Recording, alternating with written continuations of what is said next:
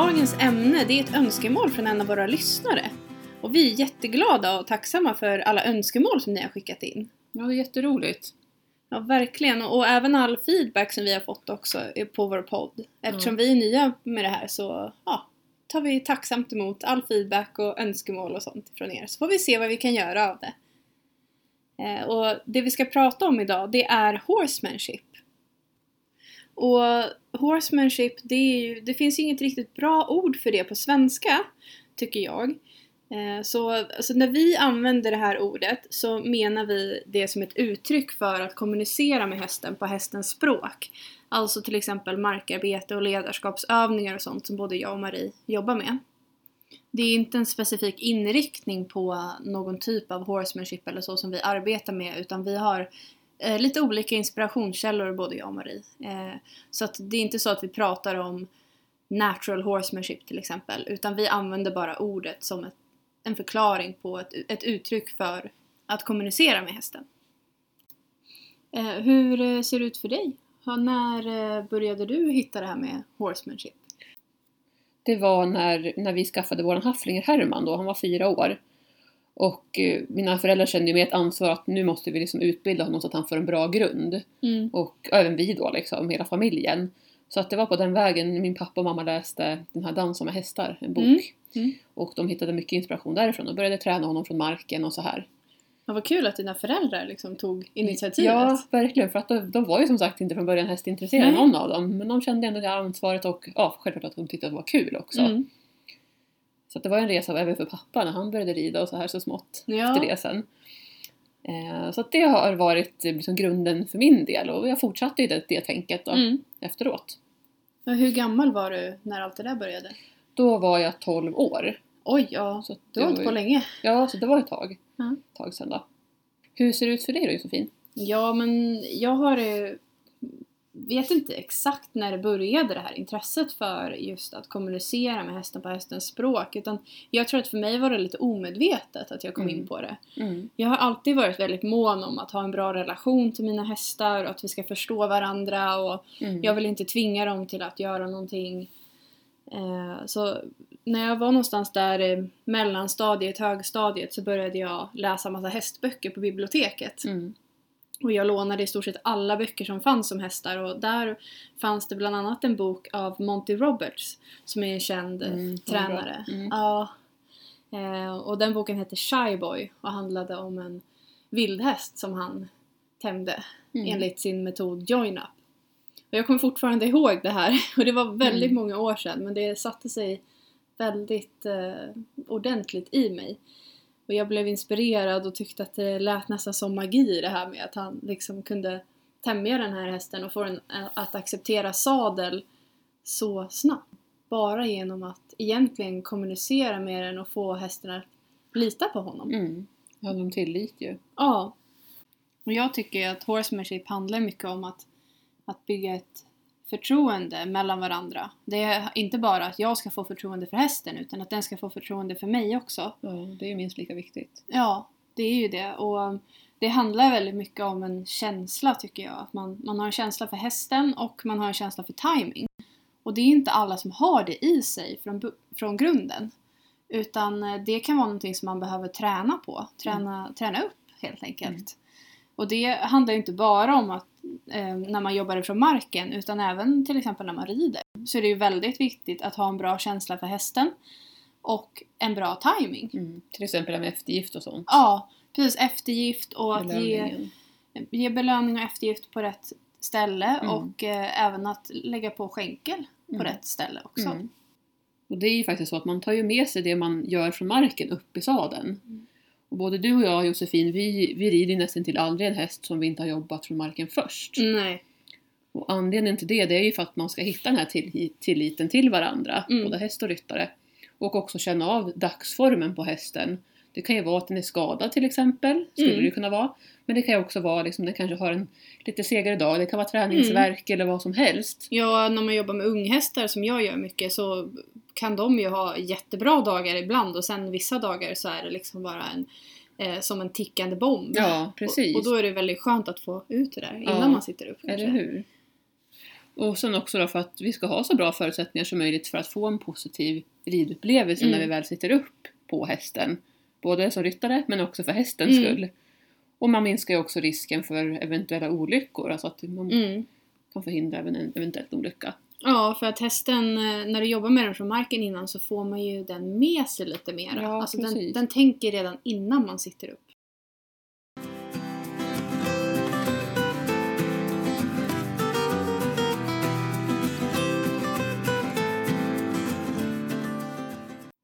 Jag tycker att det är viktigt att man till att börja med förstår hur en häst fungerar. Ja. Eh, Annars så är det ju svårt att, eh, att bygga vidare på att få en bra relation till varandra och att så, också utbilda hästen blir ju svårt om man inte vet hur den fungerar. Mm. Eh, Och jag var på en föreläsning för ett par år sedan där det var en veterinär som heter Per Michanek. Och han sa att det finns ett ord för att förmänskliga ett djur och det är antropomorfism. Och jag tror att det är många av oss som många gånger förmänskligar våra djur, inte bara hästar utan andra djur också. Ja.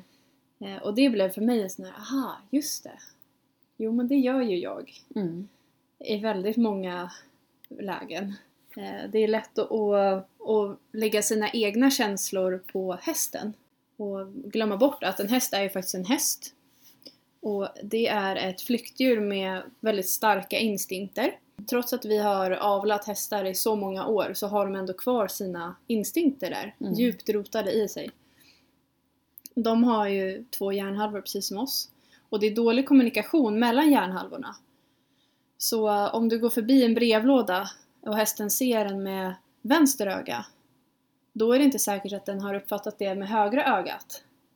Så kommer du tillbaka på samma ställe och hästen ser brevlådan med höger öga och reagerar igen, så finns det en förklaring för det. Mm. Det är inte att hästen är korkad, utan det är för att den är skapad till att kunna överleva. Den- Ja, och det där är ju jätteviktigt Ja, att förstå, att det funkar så, att hästarna funkar så. Verkligen. Och när man jobbar med hästen så måste man ju också tänka på då att man jobbar med båda sidorna, Mm. båda ögonen. Mm. De har ju ett öga på varje sida eftersom de är ett bytesdjur.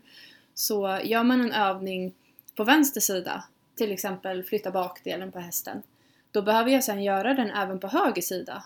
Och det kan vara som två helt olika hästar när man går från en sida till en annan. Många hästar är mest hanterade på vänster sida. Vi får ofta lära oss redan på ridskolan att man ska leda hästen på vänster sida, man ska alltid sitta upp på vänster sida och så vidare. Så de blir mera tämjda på den sidan. Mm. Och då kan de bli lite skraja när man helt plötsligt ska göra något på höger sida. Så det kan ni ju tänka på. Eh, Sadla på höger sida. Sitta upp också är väldigt bra att göra från båda sidorna och sitta av. Inte minst för eh, hästens ergonomi, att det ska vara bekvämt för hästen Mm. inte slita bara på en sida. Precis. En sak som jag kan lägga till där också som egentligen inte har med horsemanship att göra men det är just där när man hoppar upp att man kan använda en pall Ja, istället för att hoppa upp direkt från marken. Mm. Framförallt om man hoppar upp ofta på samma sida. ja. Ta en pall även om du skulle komma upp Ja. utan så är det ju för hästens Och det, rygg och kropp som... precis, och det är faktiskt lättare också att då hoppa upp på fel sida. Om man har en Precis. pall så behöver man inte vara lika smidig när man ska ta sig upp. Nej.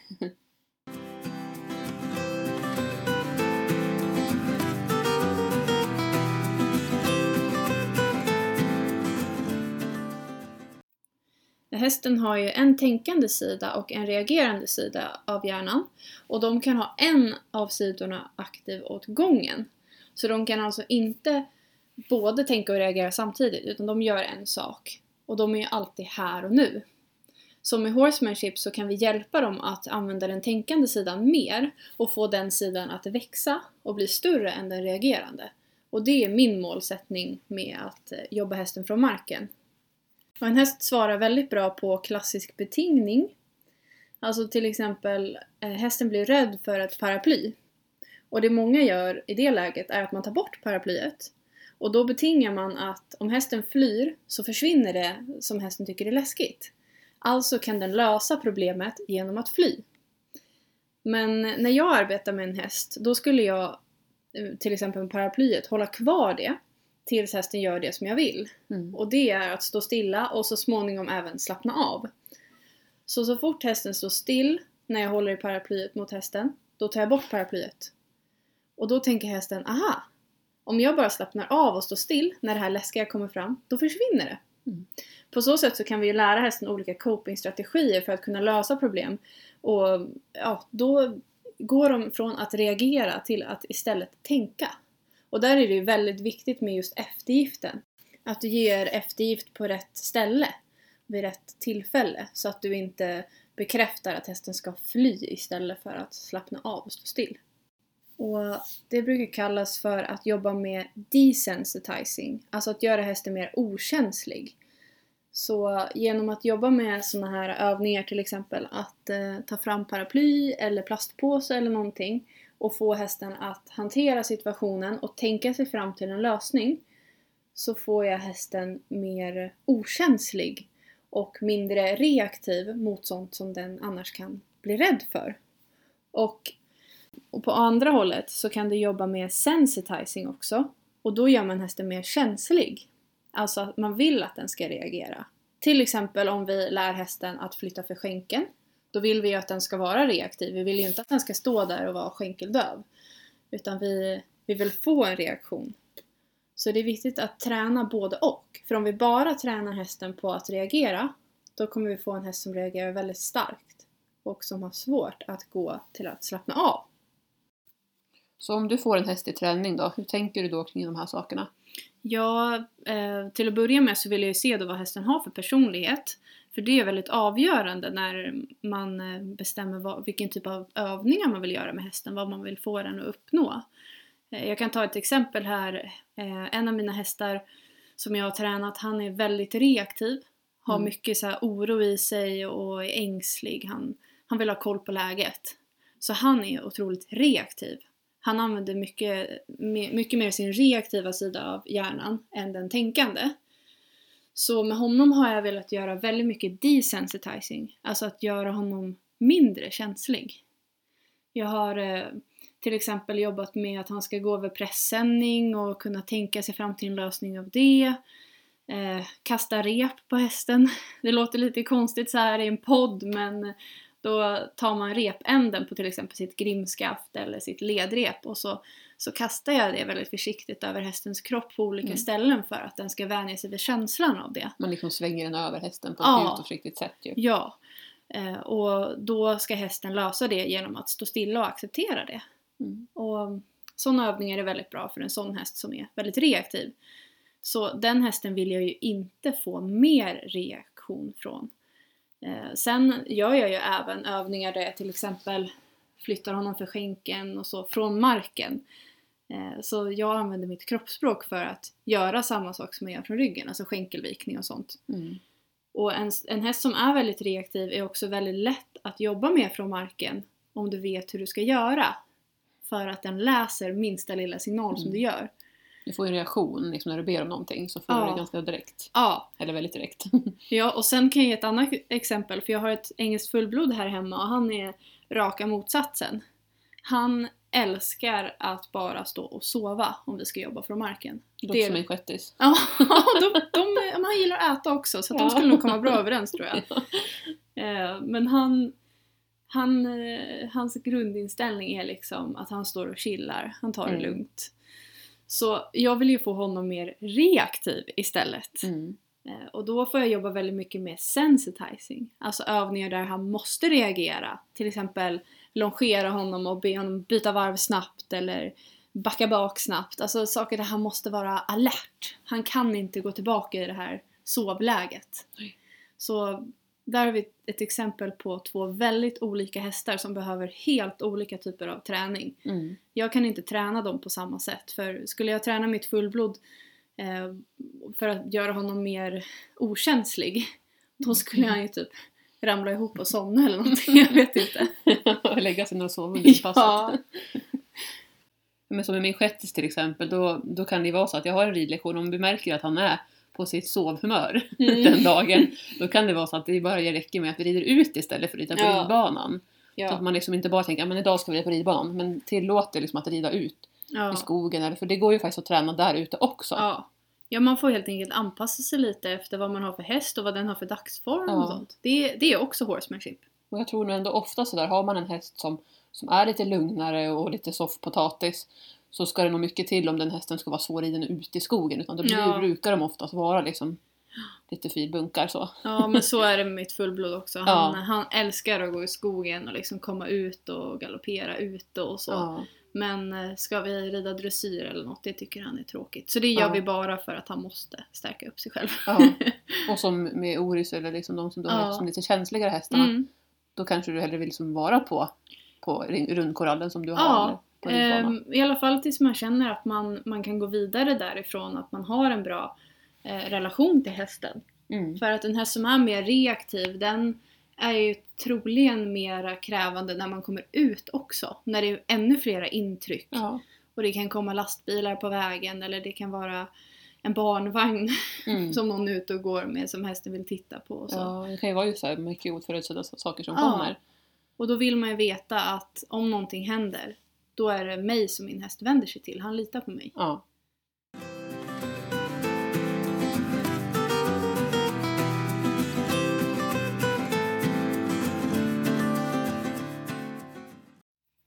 Och hästar är ju klaustrofobiska av naturen. Mm. Så att det här med trånga utrymmen eller hållas fast, det gillar de ju inte. De får ju Nej. lite panikkänsla av det. Ja, det är ju naturligt för dem. Ja. Så till exempel det här med att leda en häst. Eh, där kan, brukar man ofta få lära sig faktiskt det här med att hålla ganska tajt i grimskaftet Mm. eller hålla i Mm. tyglarna och gå bre- tajt bredvid hästen liksom för att du ska Mm. ha kontrollen. Men det kan ju faktiskt vara så då att hästen tvärtom reagerar att de vill fly Mm. istället för att gå lugnt och fint bredvid dig. Ja, i det vilda om en häst skulle sitta fast någonstans så är ju det en li- livsfara. Ja.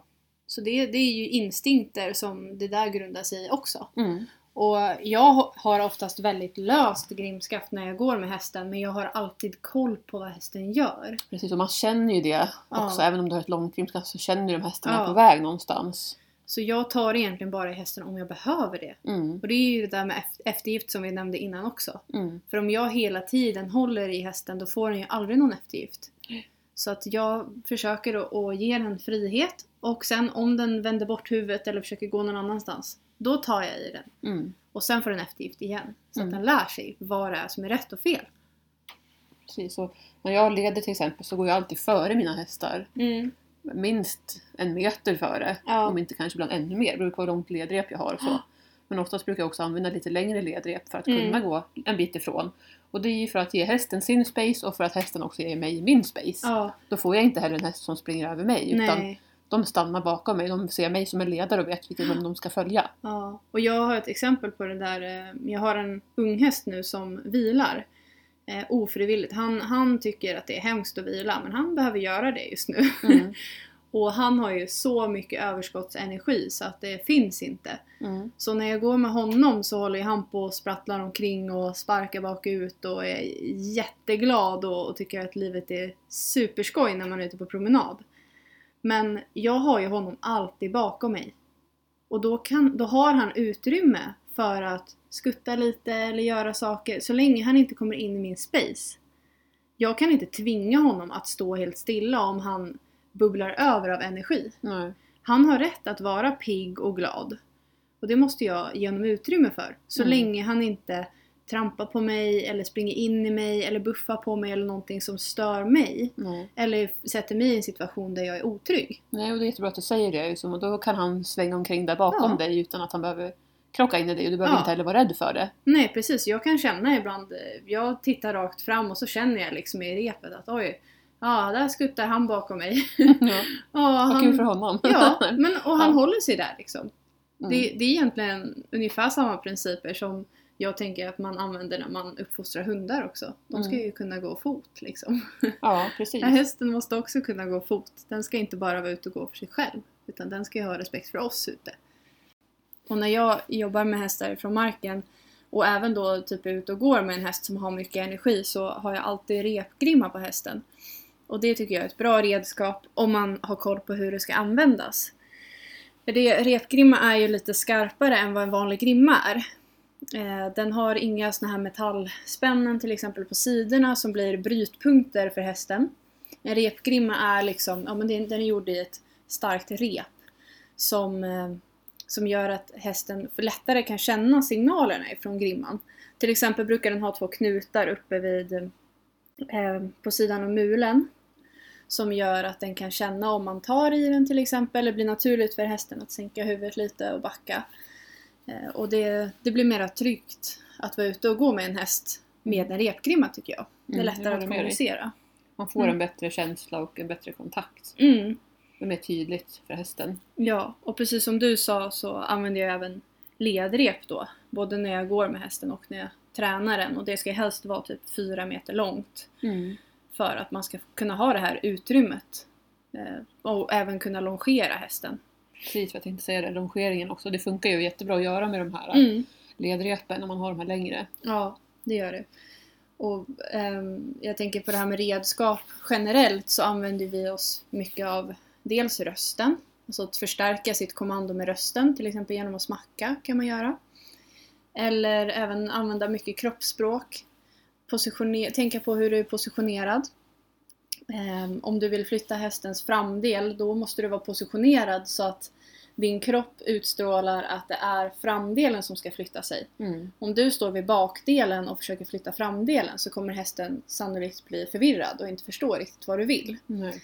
För vi, eh, när vi kommunicerar med hästen från marken så gör vi ju som hästarna gör i hästflocken. Mm. De flyttar på varandra. Precis, vill de att en häst ska flytta på sig då går de ju mot, mot Mm. bakdelen Mm. på den andra hästen oftast då. Liksom, Det det som driver den ifrån, Ja, driver hästen framåt. och det är ju så man jobbar med horsemanship också. Man försöker att, att härma hur hästarna kommunicerar med varandra. Mm. För enligt hästen så är ju vi också en häst. De kan inte tänka att jaha, de här pratar på ett annat språk än vad vi gör. Utan de... Värsta alien här. Ja, eller hur? De kan inte riktigt lära sig att prata som vi gör. Nej, precis. Eh, Så att vi måste ändå försöka att prata som de gör. Mm. Jag brukar även använda mycket mina händer.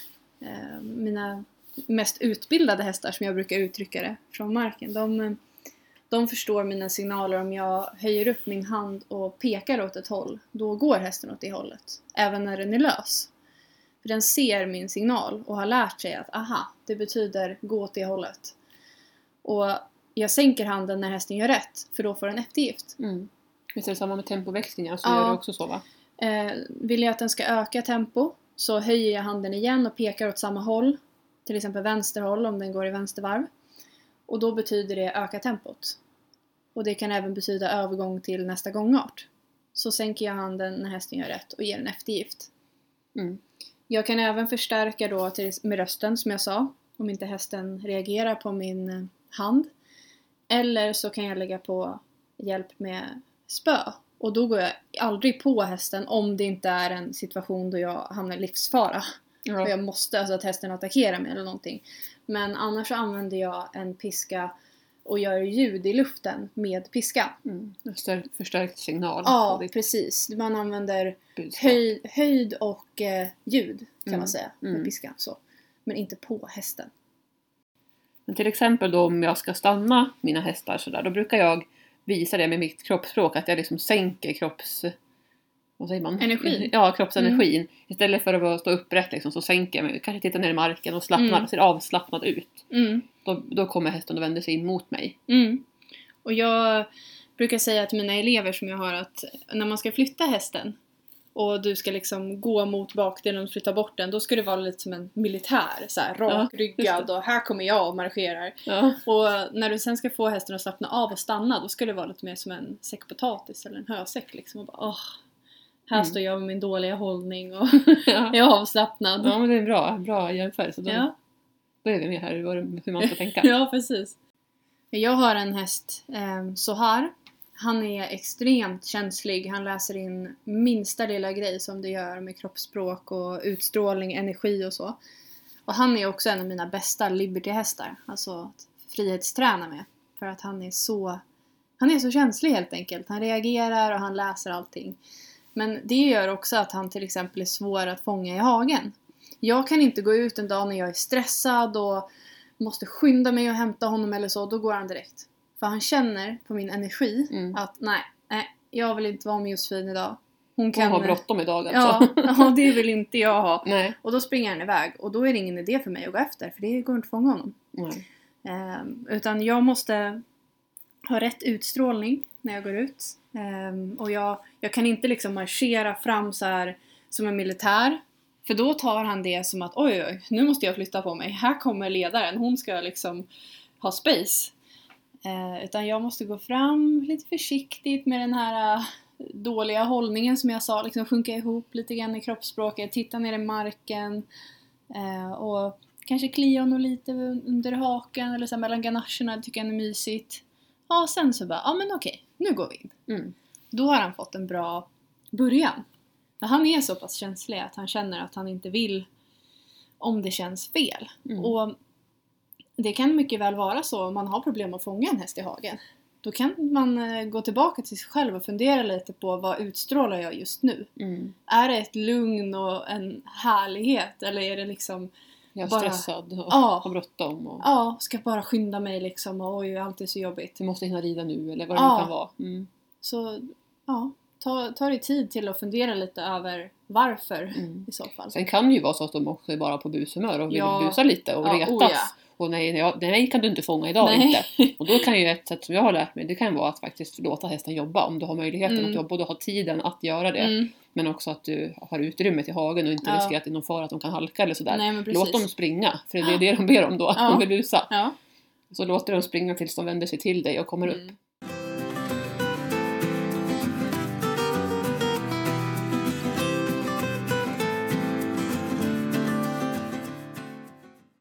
Och det är viktigt att tänka på att man inte lägger ribban för högt när man börjar introducera någonting nytt för hästen eller ska få den att bli mindre känslig. Om vi tar exemplet med paraplyet så um, skulle jag aldrig introducera ett paraply till en häst genom att fälla upp paraplyet och bara gå fram med paraplyet mot hästen. Då skulle den garanterat reagera genom att fly från det. Och jag skulle få en väldigt stark reaktion. Mm. För att det är ett uppfällt paraply, det är stort och det låter kanske lite och hästen vill inte vara nära det. Jag vill fly. Ja, Flyktinstinkten kommer. ja. Och en annan sak som är väldigt viktig att tänka på det är att du inte ska nudda hästen med föremålet som den är rädd för, för då kommer den också hoppa ifrån det. Mm. Så skulle jag börja introducera en sak så skulle jag till exempel ha paraplyet ihopfällt så att det är mindre. Det är ett mindre steg för hästen att vänja sig vid ihopfällt paraply än ett uppfällt. Mm. Och så skulle jag kanske börja med att hålla paraplyet ett par meter ifrån hästen. Så att den först får se paraplyet på håll. Och sen när den kan slappna av ehm, så kan jag så småningom börja flytta paraplyet närmare och närmare och närmare. Men man stegrar det så småningom, lite försiktigt. Känner du att du får en reaktion, hur gör du då till exempel? Då? Så. Ja, om jag får en reaktion eh, att hästen blir rädd för paraplyet och försöker fly, då håller jag kvar det i urspr- ursprungsläget som jag hade det i. Mm. Vi säger en meter ifrån hästen. Och jag håller i hästen med eh, min ena hand och låter hästen röra sig om det är det den vill. Och bara är lugn själv, slappnar av i kroppsspråket, väntar tills hästen står still. Men du håller paraplyet kvar? Ja, paraplyet är kvar, hästen stannar, jag tar bort paraplyet direkt och ger eftergift. Mm. Och så jobbar man på det sättet. Och det är egentligen precis samma som man kan jobba med människor som har till exempel panikångest över någonting. Om det är någon som har eh, fobi för spindlar och den ska gå i terapi för det, då kan ju inte terapeuten ta fram en, en levande spindel vid första mötet. För då kommer den här personen att få panik. Mm. Den har ju fobi för spindlar. Men om man istället börjar med att prata lite smått om spindlar för att få personen att börja vänja sig vid ämnet. Och sen så småningom kanske man kan visa bilder på en spindel. Mm. Och så kanske den kan kolla på en leksaksspindel. Ja, och sen har det kommit till steget då personen kan vara vid en levande spindel. Men det är en process att ta sig dit. Mm. Och det är samma med hästar när man jobbar med dem. Du måste börja smått och sen kan du bygga vidare. Så när man har fått hästen att acceptera att den här paraplyet framför sig, kanske till och med att den börjar känna på den med mulen och, Mm. och sådär så kan man ju sen stryka lite mot hästen och så här Ja. också. Då kan man komma till det steget att, Precis. att du ska kunna stryka den på ryggen, Ja. under magen och egentligen överallt. Precis. Men det kan ju ta ett tag innan du kommer dit om du har Ja. en häst som är väldigt rädd. Ja, och då, man ska också tänka på att, eh, som vi sa innan, den tänker med ena hjärnhalvan i taget. Så börjar jag på vänster sida och vänja hästen vid paraplyet så måste jag göra samma sak på höger sida och då får jag ha samma ursprungsläge på höger sida. Eh, alltså jag Mm. måste börja med paraplyet en bit ifrån även om den accepterar paraplyet på vänster sida. Precis, det är jätteviktigt ju. Ja, att man inte bara, aha, nej men nu kan den ju här, det här, jag har ju gjort det på ena sidan. Mm. För då kanske du får ett enormt bakslag istället. Mm. Hästen kastar sig bak för att du Ja. går för nära. Mm. Precis. Och man eh, kan ju börja med att prova sig fram lite med sin egen häst hemma och se om man kan se vad den har för personlighet. Eh, Och vi har ju faktiskt inte sagt något om det, men hästar kan ju vara olika dominanta. Mm. Till, till exempel de som är låga i rang, de är oftast inte så jättedominanta. Medan de som är höga i rang generellt är dominanta. Mm. Och kanske också väldigt självsäkra. Många gånger är det så, men jag ska säga att det är inte alltid så. Men jag, min upplevelse är att om du har en häst som är ranghög och dominant, då, då har den mera integritet och det kräver lite mer för att den ska acceptera dig. Mm. Min Herman är ju så till exempel, min hafflinger. Ja. Han är väldigt ranghög och Mm. Ja. Och då behöver han... rätt bestämd av herre Ja, i sina bästa dagar. Ja. 22 bast. ja precis. Men vi har ju inte heller riktigt sagt det här med att Alltså, vi har ju nämnt att horsemanship är en typ av ledarträning, led, Mm. ledarskapsövningar. Och en häst, den vill ju verkligen ha en ledare. Mm. Hästen är ett flockdjur. Och i en hästflock så finns det alltid en alfa. Och det är den som bestämmer. Och när vi hanterar hästarna, då är det vi som ska vara alfa. Alltid. För om vi inte är det, och hästen längtar efter sin alfa i flocken till exempel, då kommer den inte kunna känna sig trygg med mig. Utan den behöver kunna se mig som sin ledare för att den ska kunna vara trygg och slappna av. Och det blir en mycket bättre relation mellan oss också. Och för många är det självklart att en hund ska ha en ledare. Men det är faktiskt exakt samma sak för hästen. Mm. Den behöver ha en ledare i oss som hanterar den. Och det är ju viktigt att ta hjälp av någon som kan om man själv är osäker på någonting. Och att arbeta med en häst, det, det är en ganska stor grej om du har en häst som är dominant framförallt. Mm. Och jag jobbar ju med lite olika hästar och åker ut till folk ibland och då kan jag säga att en del hästar jag träffar, de är väldigt svåra. Mm. För de har sån hög integritet och de vill inte att man säger till dem vad de ska göra och så. Och det kan ju ta uttryck i ridningen också. Många Mm. gånger gör det ju det, att de bockar eller att de protesterar på något sätt. Och en häst gör alltid det som känns bäst för stunden. De, gör, de ljuger aldrig. En häst kan inte ljuga. Och det är viktigt att komma ihåg. Så har man ett problem med hästen så får man tänka, vad kan det här grunda sig? Vad beror det på? Varför tar hästen det här uttrycket? Eh, och jag då som är horsemanship-tränare, jag försöker att lösa de här problemen. Jag är problemlö- problemlösare. Eh, men ibland kan det ju vara så att man hamnar i en situation som man inte vet hur man ska hantera själv. Och man blir osäker och, och det blir inget bra, hästen kanske blir rädd. Och då, då finns vi ju här, vi som kan hjälpa till och guida lite Mm. och så. Precis. Så det är viktigt att man, man ska alltid söka kunskap där kunskap finns. Det är ett bra citat som jag brukar använda mig av.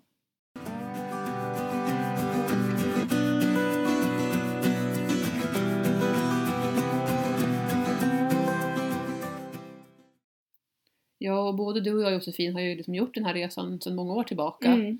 Och vi lär oss ju fortfarande hela tiden. Det är Ja. ju så, man blir ju liksom aldrig fullärd. Nej, och man träffar nya hästar som är på andra sätt och man får hela tiden lära Mm. sig nya saker. Ja. Och det är det som också är så häftigt. Det är ju liksom en del av resan. Ja, det är ju och, det. Ja. Och det är ju svårt att beskriva horsemanship eller att träna på det här sättet i en podd. Mm. Så att det här, det här handlar ju så mycket om känsla och man kan inte beskriva en känsla utan det är någonting som man behöver uppleva. Mm. Så äh, är ni nyfikna på det här så får ni jättegärna dels ställa frågor till oss, skicka ett mail till eh, josefinblomlugn gmail.com eller lämna en kommentar här i vårt poddkommentarsfält på Podbean till exempel. Eller på vår Facebook-sida Livet med häst, podden.